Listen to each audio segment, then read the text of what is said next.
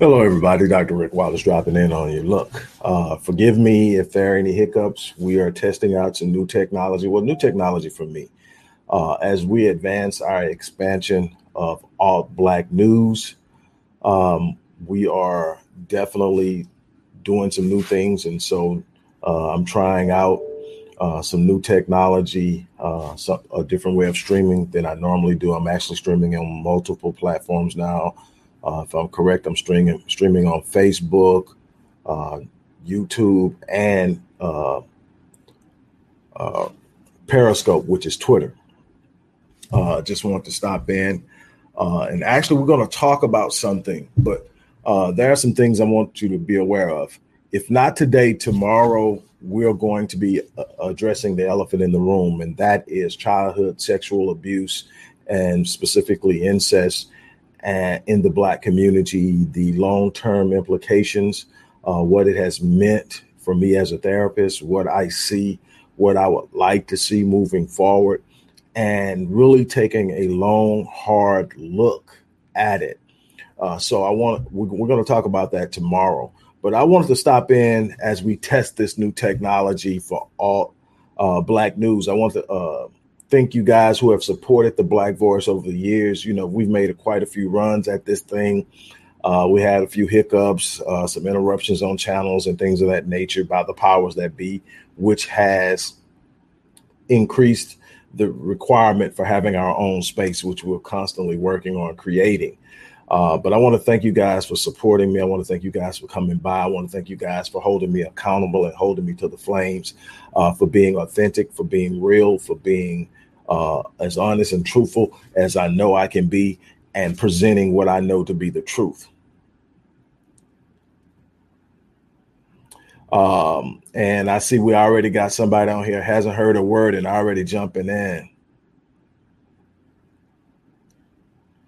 Um, and I'm going to address it from the perspective of um, where I stand in the black community uh, I love to see people critiquing other people's careers uh, that haven't obtained, and I'm talking about not just people chiming in here. I'm talking about people. Period.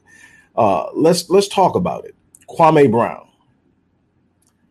Kwame Brown was drafted by the Wizards, prim- primarily by Michael Jordan, not as a player to keep, but as a position or a pawn to gain uh, position in the draft to get someone else Unfortunately, the owner, from what I understand, blocked it. Uh, a lot went on, and this kid was drafted number one.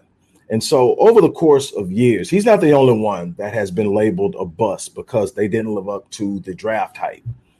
Um, and fortunately, my career, uh, as it has evolved and spanned, put, has put me right in the middle of a lot of these conversations and right in the middle of a lot of it so I've seen it up close. I know what it looks like. I actually work with kids now uh, that are preparing to go off or attempt to get into professional sports. So I see it from not only a talent perspective, from but from a psychological perspective. I've also seen kids who have had so much pressure that they've ended up killing themselves.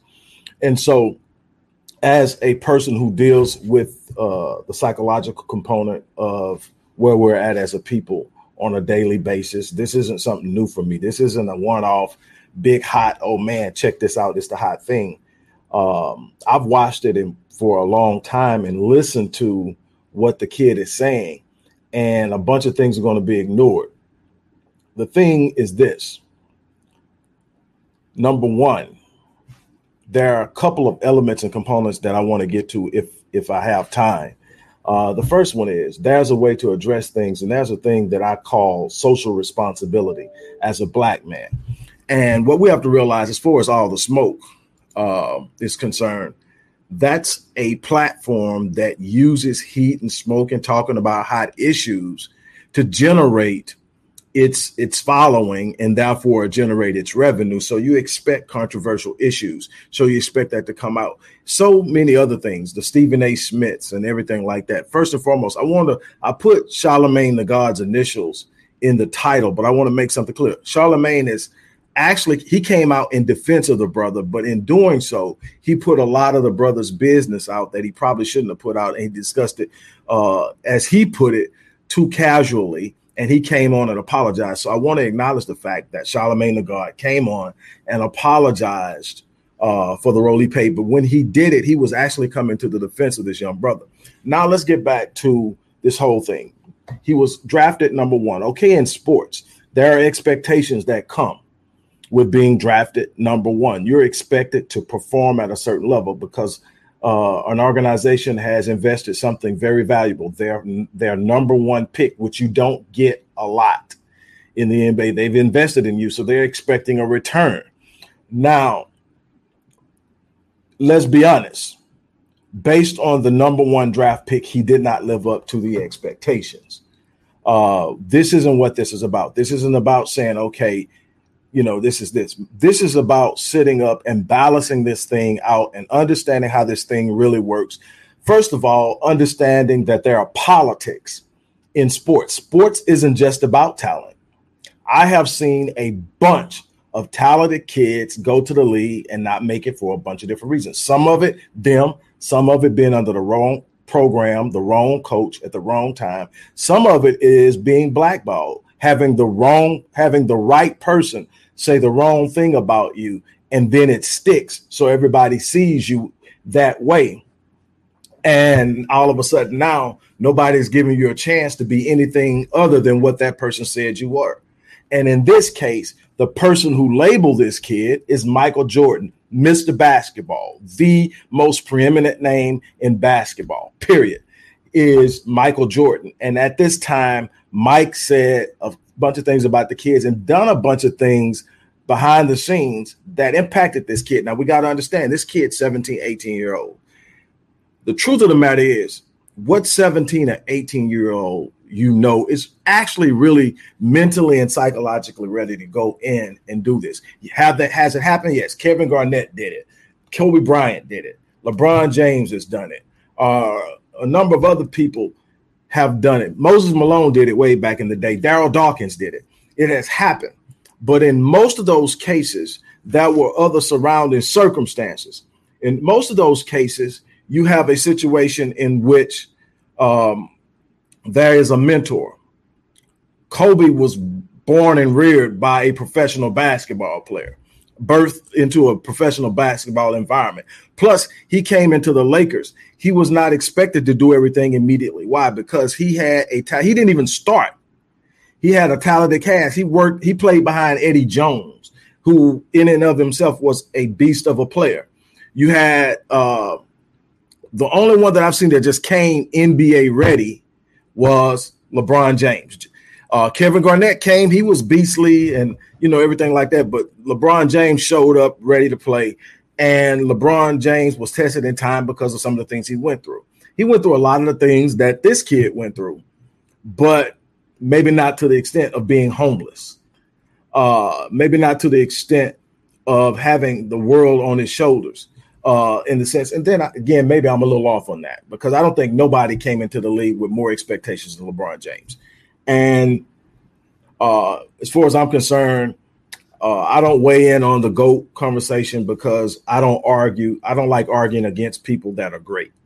Uh, and that's where normally these conversations go. They go in, instead of talking about why you think a person is the GOAT, you like to talk about why you think a person isn't. so you attack the other person.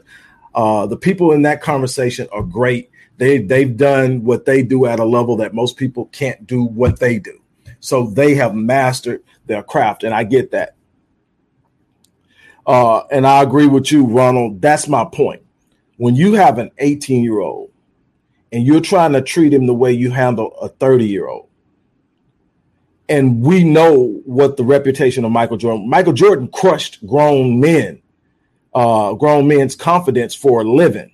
So imagine being 18 year old and the arguably greatest player to ever touch a basketball is in your face telling you you ain't crap, you ain't this. And then he's bringing in some of these old head tough guys that you've watched bust people up over the years, like Charles Oakley and some of the other guys who are threatening to beat you up every day. And all of a sudden it's here.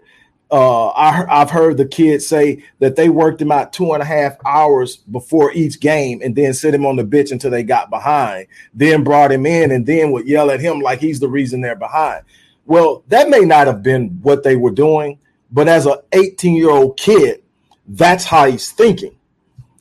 This still isn't even the reason why I'm on here, but I'm trying to get this point across to people who come back and say, well, he's a bust. Well, for those of you who are not real big sports fans, let me explain to you what a bust. A bust is the person who comes in with these high expectations, primarily somebody who's drafted high, and then they don't deliver, and so they're they're, they're labeled as bust.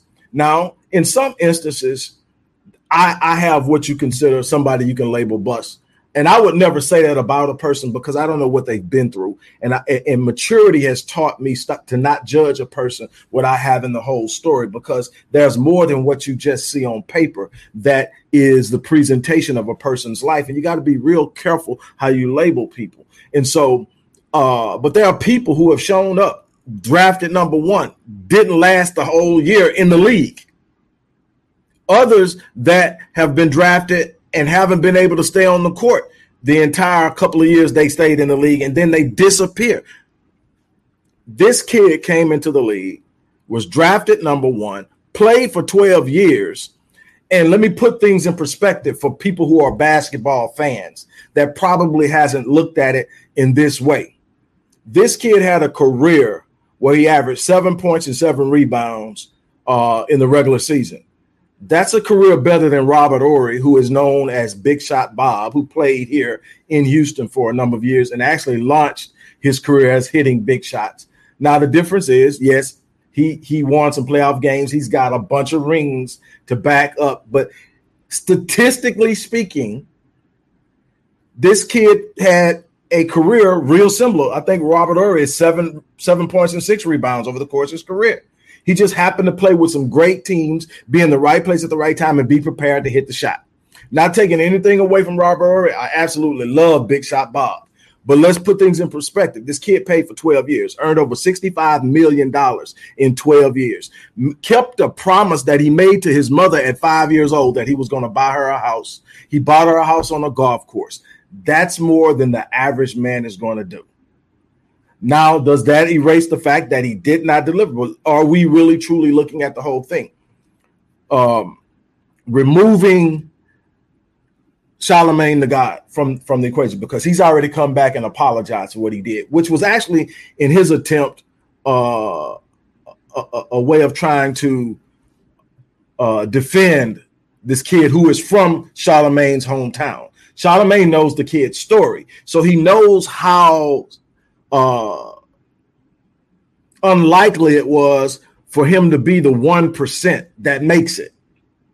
See, we're not looking at it that way. We're looking at it. Now, here's the problem I have with the whole bus thing. I'm 18 years old, or if I've gone to college all four years, 21 or 22 years old. And someone who is supposed to be an expert in talent and basketball, not one person, but a crew of people who have sit down and evaluated me, has determined that I'm the best player in the draft. I had nothing but how I've played up to that point to do with that decision. They did it. They sit up and said, This is who he is. Now, if you really actually look at what Michael Jordan was doing, he was admitting that this kid wasn't the best. He was the most taunted but he wasn't the best because Mike wasn't drafting him to be a player. Mike was drafting him to trade off for a player he wanted. The problem is that when he drafted him, there was so much hype around him that the owner blocked it. So now Mike is stuck with him. So guess what? Mike's pissed. Mike doesn't really want him there. So Mike is sitting up and looking for any reason to get rid of him. But here's the problem Mike labeled him as lazy.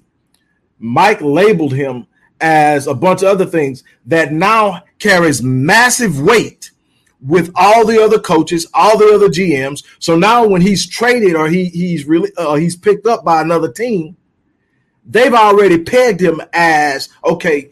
We, we're going to use you as a rebounder, or we're going to use you. We're never going. You he never ever received an opportunity again to be a first option. So we don't know what he could have done if he had a came in on a different team with a different situation, Kobe, if Kobe would have stayed in Charlotte, Kobe's situation would have been different. Would Kobe have been great? Great, yes. Kobe had a work ethic starting back at 10 years old. If you know his story of how he worked, and Kobe went from 10 years old in Little League, not scoring a point his whole summer season, his whole, whole summer league season, didn't score one point, to by the age of 14 being that kid and he went to Lower Merion with some pretty nice players who made it to the league as well. And they talk about how different he was. So he was going to be great, but would he have had five rings? Would we be talking about him in the same breath we're talking about him? Or would he have just been another cat with a lot of numbers because he could score? And we've had him. Everybody is judged based off of situations. And what I can tell you, there are politics in basketball and I still haven't really gotten to the entire point I'm trying to make. But what I'm talking about is we need to start looking beyond the surface. We need to start asking questions. But my thing is, and the kid is right, you got people like Stephen A. Jackson. I mean, Stephen A. Smith, excuse me, Stephen A. Smith. Well, Steve Jackson too, but Stephen A. Smith, who played ball in high school, went to college, played ball, but wasn't good enough to play in the league but knew enough about ball and and had a, had a gift for gab and had a personality. Have no problem with none of that. Do your thing. But are you really the one to call someone a bust? You know, and it's all again based off of his perceived talent and how he would perform. So again, I'm going to stress you got professionals evaluating his talent. And obviously, they did not um, validating his talent and did not make a right evaluation or did not consider his psychological makeup. You can't coach everybody the same way. I have a total of 13 kids. Me and my wife have 13 kids. Oldest will be 36 this year. The youngest is seven. None of them are parented the same. I got some of my son, sons I go to, and it's like I'm in their face, and that's and that's how it is. I got another son. I've got to be careful how I approach him because my voice and how I feel about him carries so much weight. If he feels like I'm coming down too hard, he takes it personal and he misses the point. Me being right means absolutely nothing. Me being right means absolutely nothing. And and I thought about that too. Hold on, uh Miss uh T Versation. Oh man. Uh I thought about that too. And, and when I posted Charlemagne's video, I said we may question the uh we may question the motive behind this, but at least he's the one that came out. Everybody else is still trying to find a way to cut this kid's legs from underneath him. But this dude did at least come out and say he apologized and that he put his family's and see, I never saw what Charlemagne did, so I can't speak to it in depth. But what it sounds like is he said some things about this kid's life that put a lot of people on edge, had a lot of people hot from his hometown. And so that may be a lot to do with it too. He's got people in his hometown on him. Um, but back to this thing, there's politics in basketball. People don't get that. It's not just how talented. There's some talent out there you'll never know about because somebody didn't like them. I have personally, as an athlete, coming out, watched a high school coach throw a kid's letter from a college in the trash. I have watched a bunch of stuff. I have watched, and so imagine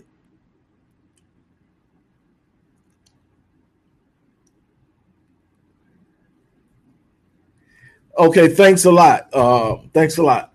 Look, uh, the thing is this.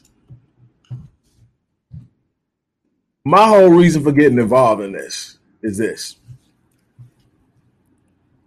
There are so many things going on, and when I see black men in a position to where they have a voice, and the way that they decide they want to keep their voice is by going after other black men yeah, I know, hey, that's what this is about. We just call it what, what it is.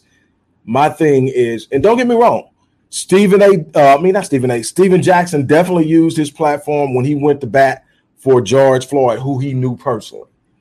Uh, He he he definitely used it. He definitely uh, took some heat, but he also did some heat out. This isn't about just going after and saying everybody's wrong all the time. This is about this kid who is supposed to be weak and soft and everything like that for 12 years was the butt of jokes. He showed up every day. He played. He practiced. He worked out and produced a 12 year career that in a field that only 1% of the people aspiring to get there get there. And we need to see it for that. And we need to be careful as black men, specifically talking to black men, how we shape and how we frame things. You know, you sitting up and you're calling a person a bust that's doing something that only 1% of the people in this world do. No, he didn't perform to the level other people set for him. He didn't set that expectation. That wasn't his goal. His goal was to get to the league, make enough money to take care of his mother, and get out of poverty. That was that. My thing is, and I'm, I'm, I'm going to press this issue once again. As black men with platforms, you know how many times that was low hanging fruit because somebody had did something stupid. And those of you who have followed me for any stretch of imagination know I'm telling the truth. Because somebody became low hanging fruit because they did something real dumb, and everybody else was taking shots at them, and I never said anything. The only people that I've gone after are people that I believe truly are against us people who will sit up the Charles Barkleys, the Steve Harveys. Steve Harvey, I, I, only went after him because he thought it was a good idea to bring Paula Deen into a black male youth camp as a mentor right after she had used the N word. And then when he was called out on it by the black people, he said he didn't give a damn. Why? Because he has white people now. And so, yeah, I went after him because I thought that was so that was that was shady and it was sellout. Another word you've never heard me use ever is that C word, C O O N. Even though I see some people acting a whole bunch of ways and I feel it inside, that's just certain things I'm not to say about another brother, no matter what.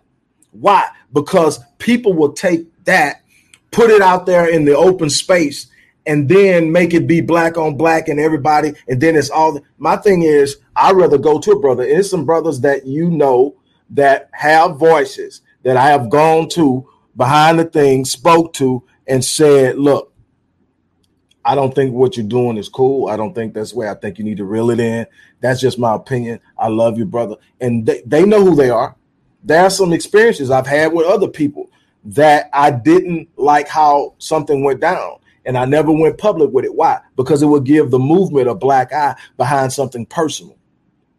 There's a way you got to carry yourself as a black man. And my thing is when a black kid is out there coming from what that kid came from and is focused enough to get past all of the stuff that interrupted him the moment he entered the league and not fold and not shut down and not give up and throw in the, throw in the towel, but stay there and year after year be called a bust, but still showing up. To me, that speaks volumes. That's the kind of kid I want being a role model to some of these black men. Not because he did something great, not because he got it all right or he showed up. It's not the person that shows up and does the best. It's the person that has the greatest heart to me. It's the person that refuses to give in. It's the person that you can look at their life and say, man, they shouldn't have got this for. I'm not judging the kid based on what Michael Jordan and a bunch of other people thought he should have done. I'm basing it on the fact that after he didn't do it, he didn't quit. And that all that's all that really matters to that. But it's back to this thing why he's coming and he's bringing the heat that I'm here. Black people with platforms need to be more focused on building than we are on tearing down. There's so much that we can do with these platforms. And now that we're creating things like All Black News, where we're literally building this stuff off of these platforms. Yes, I'm on YouTube, I'm on Twitter, I'm on Facebook, I'm on Instagram. But now we've got a place that we can go and we can put up our content and we're building the uh, capacity and the bandwidth to do that so we can sit up and say hey come here and they can't take it away that is power That is power. That's what we're building. But you have to be willing to build. You got to put your ego aside. Something I told myself a long time ago. I have to put my ego in check. I have to be okay with myself enough that I'm the only person that that that that's tooting my horn. I'm good. I don't. I'm not here. I told you this guys before. If you if you followed me for any time, you know exactly what I'm talking about. I've told you this before. I'm not here for likes. I'm not here for shares. I'm not here for pats on the back. I don't need my ego stroke. I can stroke my own ego. Why am I here? I'm here to share what I spent 30 years of scientific research developing, the understanding of our plight, what I do best. I'm here to share it. I'm here to be honest. I'm here to call a spade a spade when it's time. I'm here to bring some ideas to the front. I'm not perfect. I don't know everything. I'm not always right. And you who have followed me know there have been times that I've come back and I've uh, recorded a video retraction about something I stated that I later realized was not on track. I have no problem admitting I'm wrong. I have no problem being questioned. You will do it respectfully, though, or you won't be on this channel but I don't expect everybody to agree with me. I don't, I have never traveled in all that I've been able to do. I have never traveled in a pack of yes men. I need some people who will tug on my coattail when I'm feeling myself a little too much. I need somebody to tug on my coattail when I can only see one thing and I'm missing the bigger picture. I need people who aren't afraid to tell me exactly what's on their mind because that's going to make me stronger. So that's not why I'm here. I'm not here for the likes. I'm here because we need to get to a point where we're winning, where we're standing with one another, where we're walking with one another, where we're holding each other to the flame and challenging one another, not constantly looking for the easy, low hanging fruit to attack. So we look big. And so people will come click and we get all this heat and all these viral, viral shares because we going after somebody who was quote unquote a low hanging fruit. My thing is, if the brother's down, why not call him in? Who, where are the people that to come alongside this brother and say, hey, man, look like you're struggling here. Let me help you. Everybody was taking their shots. And yet he's still there 12 years, 65 mil. Still has a net worth, from what I understand, about 8 mil. So here's my thing if it if it doesn't edify, we need to leave it alone. Now, this isn't about co-signing BS. This isn't about seeing people doing stuff they shouldn't be doing and not calling them on it. This is about not attacking people who are trying to fight to be something and get somewhere and do something good. This is about sitting up and speaking power, speaking edification, encouragement, inspiration, and empowerment into the lives of our people. They need it. Trust me, I'm dealing with people every day that have been stepped on and pressed down and, and, and, shoved aside by their own. We can no longer win. We can't win. We ain't winning no way. We can't win and continue to do that. This is not going to be a viable option for empowerment.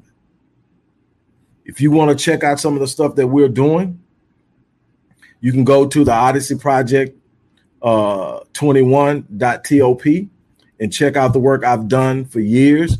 Uh, you can check out the number of books from Born in Captivity, uh, Born in Captivity, uh, The Undoing of the uh, African American Mind, The Miseducation of Black Youth, and so many others that are out there. You can look, read on, on the site about Black Men Lead, which is which is a rite of passage initiative that came from the studies that I did in, into African American adolescent and young adult male violence. What causes it? How can we predict it? How can we stop it? How can we curtail it? Spent years into it. Uh, stood on some some very powerful shoulders. Uh, Dr. Howard Stevenson out of the University of Pennsylvania, Dr. Joy DeGruy uh, out of the uh, University of Portland.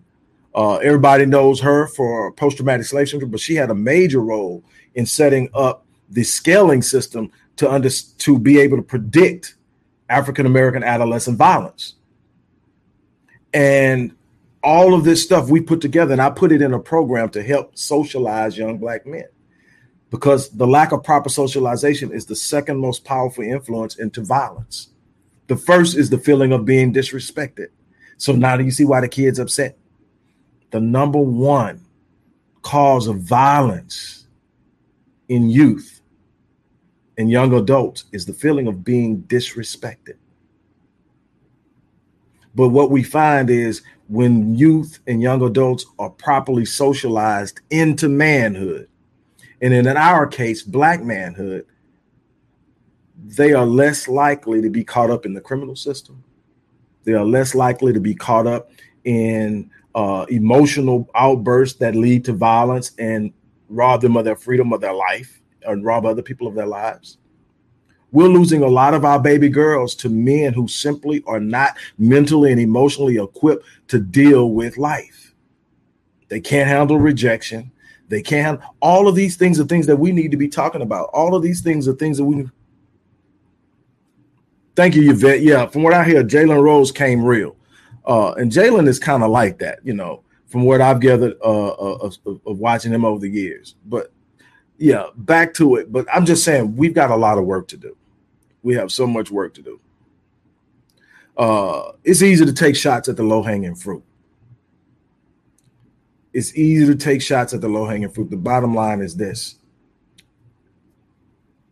those who are going to have a legacy and I tell people all the time, the first half of my life was about me. It was about me getting what I want, proving what I could do. Uh, uh, my cash app, uh, I'm gonna put it in right now, brother. Uh, sister, it says stay focused. I don't know which one.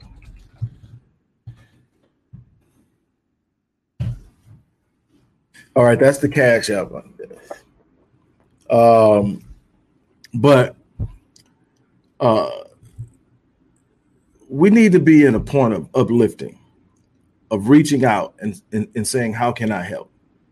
I get mothers who come to me often with adult sons who they're afraid they're going to lose to the system because they don't have any guidance. They haven't been properly socialized. I get a lot, and we're going to talk about this tomorrow because I'm definitely not going to get to it today. We're going to talk about this tomorrow. Uh, the elephant in the room, uh, childhood sexual abuse, incest within the black home.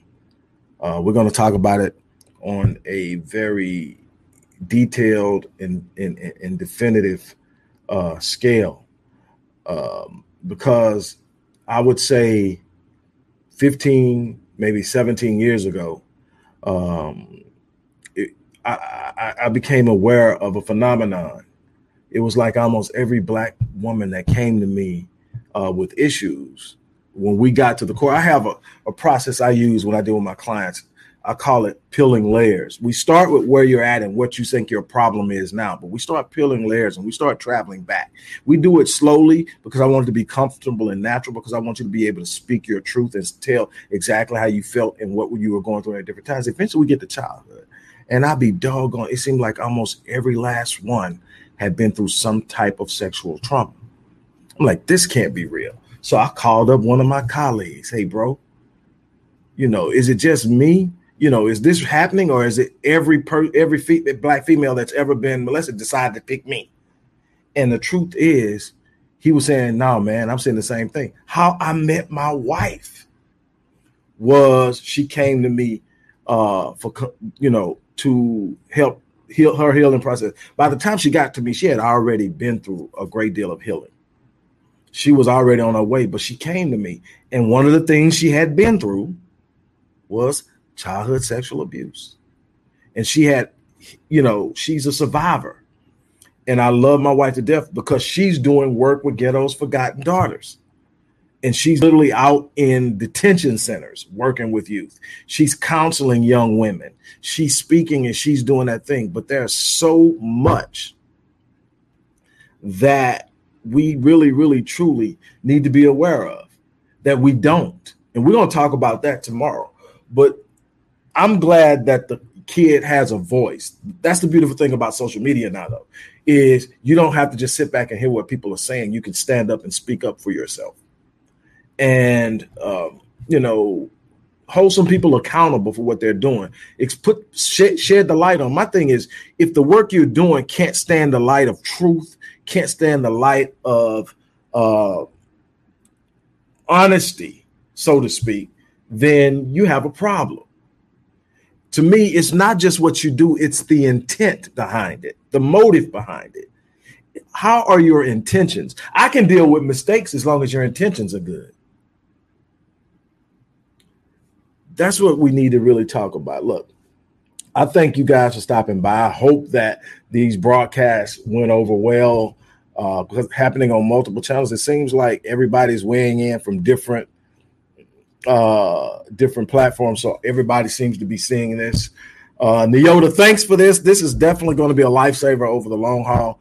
Uh, thanks for uh, setting me up with this. But look, everybody has growing to do. I wake up every day, and this is my this is my goal every day. I don't want to go to sleep the same man that I woke up. Uh, I remember my I was reared by my great grandfather. Never knew my father. I met my father the first time at his funeral, but I was reared by my great grandfather, so I had the blessing of uh, uh, being in the home with a very powerful uh, man who was very certain of himself, and he taught me a bunch of things. But I used to hear him say all the time when someone asked him how he's doing, he said, "Well." I'm not what I want to be or what I should be, but I thank God I'm not what I used to be. And now I get it. He was saying I'm growing. He he was saying I'm growing. I, I, I'm not what I should be yet. And that's how I see my life every day. I haven't arrived. I haven't made it yet. I'm not what I should be, but I'm thankful that I'm not who I used to be. That every day I wake up and my goal is to go to bed a better man than when I woke up and then to pass that passion on to other young men. Don't be so full of yourself that you think you've arrived, that you think you're better than anybody else. I don't think I'm better than anybody. I just know I have something to give a lot of people. And I'm doing it with every bit of me. And so that's the thing that I want to put. It's easy to go after low hanging fruit. It's easy to talk about somebody that may be struggling in an area you're not struggling in. That doesn't make you a good man. That doesn't make you better. What makes you better is to be able to walk over and say, Brother, I see you struggling. Is there anything I can do to help? That's why so many of us as black men can't get on in this world, is because we are out there trying to do it on our own on an island because someone told us the lie that real men don't need help. And so we're looking around and we're judging each other, and we've created this idea that I can get on by showing the world that I'm doing better than you. So instead of helping you, I'm in competition with you. So I'm trying to show, look, he barely got it. I'm, I'm earning six figures. I'm earning seven figures. I'm doing this. He don't got that. I got this. Look at me. Look at me. Do you know how much further we could be if we all came together and say, if we all go, we go together and we stand up and we actually pour into one another, we become a tribe. I'm gonna leave you with this, and then we'll we'll jump on uh, something else tomorrow. My grandfather, every day I would come home from football practice and track practice. My grandfather was retired, so he'd be sitting on the porch. He had built him a screen around the porch so the the bugs and the flies and mosquitoes couldn't get in. And when I walk inside the porch, he would say, Sit down, boy, I want to talk to you. And he would break me off some kind of knowledge. He would kick me some wisdom. He had a second grade education. He had a second grade education. He, he, he didn't get to finish school. Why? Because he was born in 1909. He was the son of a sharecropper who happened to be a slave, but he was born in 1909. And he was born the son of a sharecropper. So at seven years old in the second grade. He had to leave school to go out in the field to help his dad help uh, make ends meet. But what he what he lacked in education, academic uh, skills, he possessed in wisdom and experience. And he would just break these gems off to me. But one day, at the age of 17, I never will forget it. I walk in, he said, sit down. And I can't tell you today, at age 54, why I was so excited about hearing him talk to me. I look forward to it every day. When most kids don't want to hear what their parents are saying, and I deal with it too. Kids don't want to be corrected. Kids don't want to be, for whatever reason, there was something in me that wanted it. And so I got there, and I've never met, I was 17 years old. And he said, Son, I'm going to tell you this. I try to give you everything I got. I try to share everything out because I want you to be successful.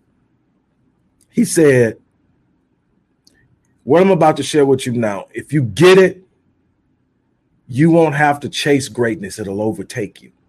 But if you don't get it, you'll spend your life in misery and anger and bitterness. He said, check this out. You ain't in but one or three places your entire life. Going into a storm, in a storm, or coming out of one.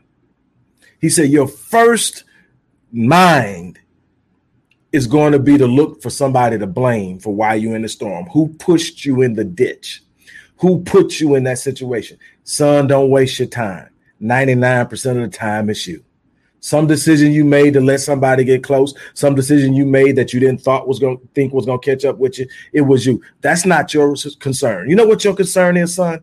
Your concern, your only concern when you find yourself in the storm is to make sure you come out a better man than when you went in. He said, if you live your life like that, you won't have to chase greatness, it'll overtake you. You will make an impact in this world that will speak of you long after you're gone. That's called a legacy. That's why I do what I do. The first half was about me, but the second half is about building a legacy.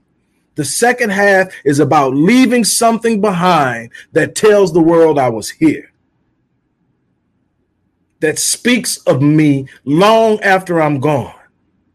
That's better than any pat on the back, any stroke of my ego, any likes, any viral video that somebody shares, knowing that I've touched lives in a way that those lives will touch lives. That's what it's about. And that's what it has to be about us. What are we leaving behind for the subsequent generations to live off of outside of debt, poverty, trauma? cats running around here uh, so weak in the mind and unsure of who they are, their best take on any day is to attack our sisters. This isn't to say our sisters don't have issues. But as a black man, your number one goal should be to protect them.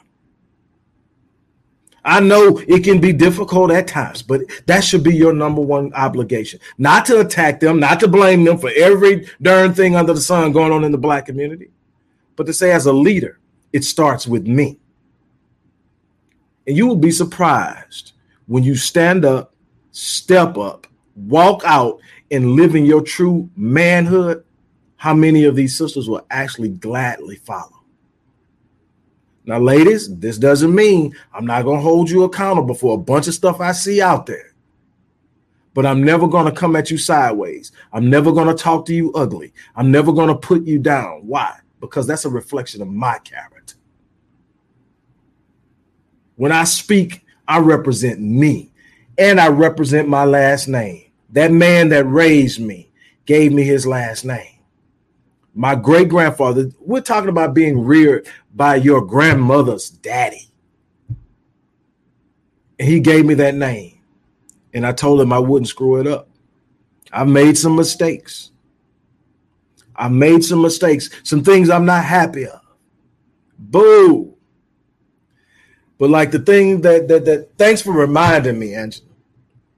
Uh the thing that my grandfather taught me is you got a start date and a finish date. And I'm I'm gonna be done. I promise. You got a start date and a finish date, the date you're born and the date you die. Life isn't about neither. Life is about that dash you see on this tombstone. That dash represents everything you've done. What will your dash represent? You got a start date and a finish date. Absolutely irrelevant. Absolutely irrelevant. It's the dash, the thing you pay the least attention to when you're visiting the cemetery. But that's the representation of what that person did between the start date and the finish date. I'm living my life on full because I plan to die on E. And I'm going to teach and train and cherish and show as many people as I can how to do the same. We're not perfect. I'm a long way from it. Uh, but I tell you what, every day I wake up and I try and I do my best we've got a lot of work to do. I know we came a long way from talking about the Kwame Kwame uh, Brown thing, but I think we made the point there. Uh, we've got a lot of work to do. I hope that you will join. On that note, I'm gonna get out of here. You guys have an unbelievable day, and thanks for stopping by.